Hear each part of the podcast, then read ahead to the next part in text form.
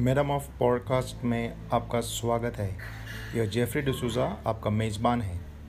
मुझे खुशी है कि आप अपना आध्यात्मिक जीवन को गंभीरता से ले रहे हैं। जैसा भोजन के बिना बल और पोषण नहीं होता है, वैसा यहाँ आपके लिए आत्मिक आहार तैयार किया गया है। सतावीस साल से मैं प्रभु का काम में व्यस्त हूँ।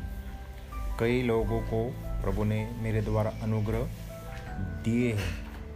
मुझे उम्मीद है कि वो आपको भी दे रहे हैं।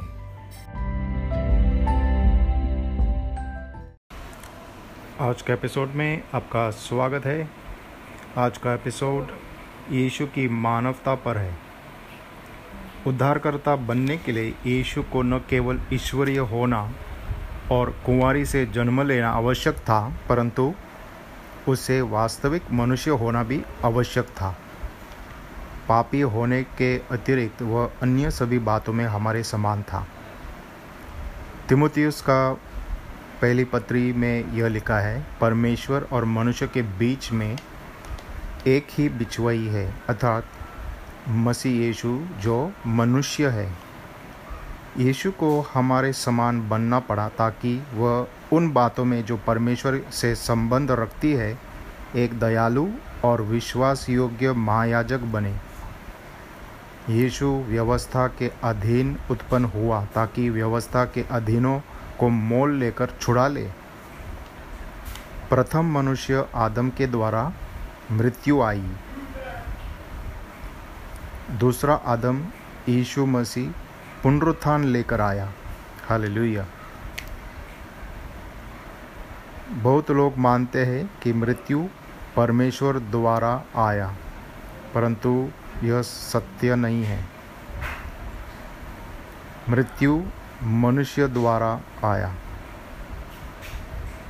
प्रथम मनुष्य आदम परमेश्वर की व्यवस्था का उल्लंघन करके यह मृत्यु आई, जो परमेश्वर ने उसको, उससे सावधान किया था। अब हमारे अंत मृत्यु में नहीं होंगे, यदि हम यीशु पर विश्वास रखते हैं। क्योंकि यीशु ने कहा जीवन मैं हूँ और जीवन देने आया। बिल्ली का बच्चा प्राप्त करने के लिए बिल्ली जाति के माता पिता होना आवश्यक है। यीशु के मानव होने के लिए मानवीय जनक होना आवश्यक था। वह आवश्यकता, यह आवश्यकता उसने अपनी माता मरियम के व्यक्ति में पूरी की। यीशु दाऊद के कुल और गोत्रों में से जन्मा। आदि में वचन था और वचन परमेश्वर के साथ था और वचन परमेश्वर था और वचन देहदारी हुआ और हमारे बीच में डेरा किया।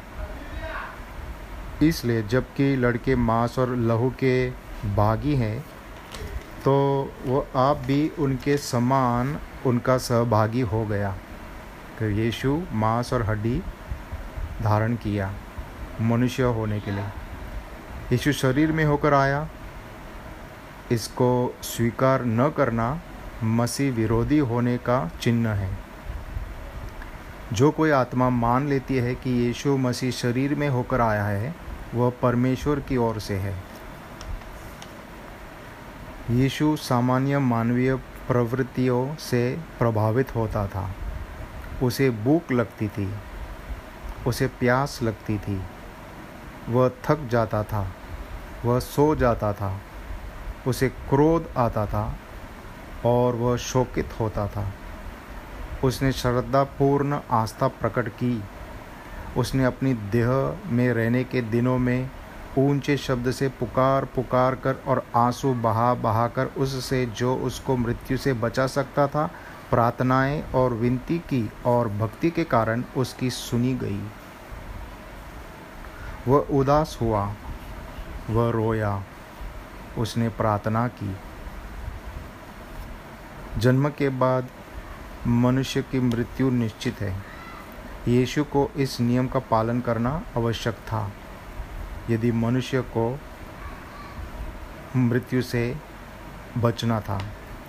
यीशु की मृत्यु युवावस्था में क्रूस पर चढ़ाए जाने के कारण नहीं हुआ, परंतु अपना प्राण पिता को सौंपने से हुआ, क्योंकि उसने कहा, जीवन, कोई मुझसे मेरा जीवन नहीं ले ले सकता है, परंतु मैं स्वेच्छा से देता हूँ। हम यीशु को जो स्वर्गदूत से कुछ ही कम किया गया था, मृत्यु का दुख उठाने के कारण महिमा और आदर का मुकुट पहनने देखते हैं, ताकि परमेश्वर के अनुग्रह से हर एक मनुष्य के लिए मृत्यु का स्वाद चखे। मैं इस वाक्य से इस एपिसोड को समाप्त कर देता हूँ। यीशु केवल एक बात को छोड़ हम सब के समान मानव था। वह निष्पाप था। क्योंकि उसने कभी एक भी पाप नहीं किया। अगला एपिसोड, यीशु का पापहीनता पर है। सुनने के लिए धन्यवाद।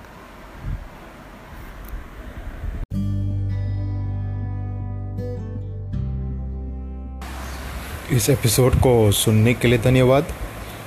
मैं आशा रखता हूँ कि आज का एपिसोड से आपने कुछ सीखा है।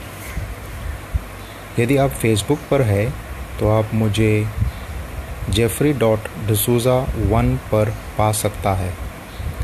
और वेब पर मेरा वेबसाइट है J E double F number zero S T E double L A dot W I X S I T E dot com slash C O L A B O U R E R S और आप मुझे ध्वनि संदेश भी छोड़ सकता है।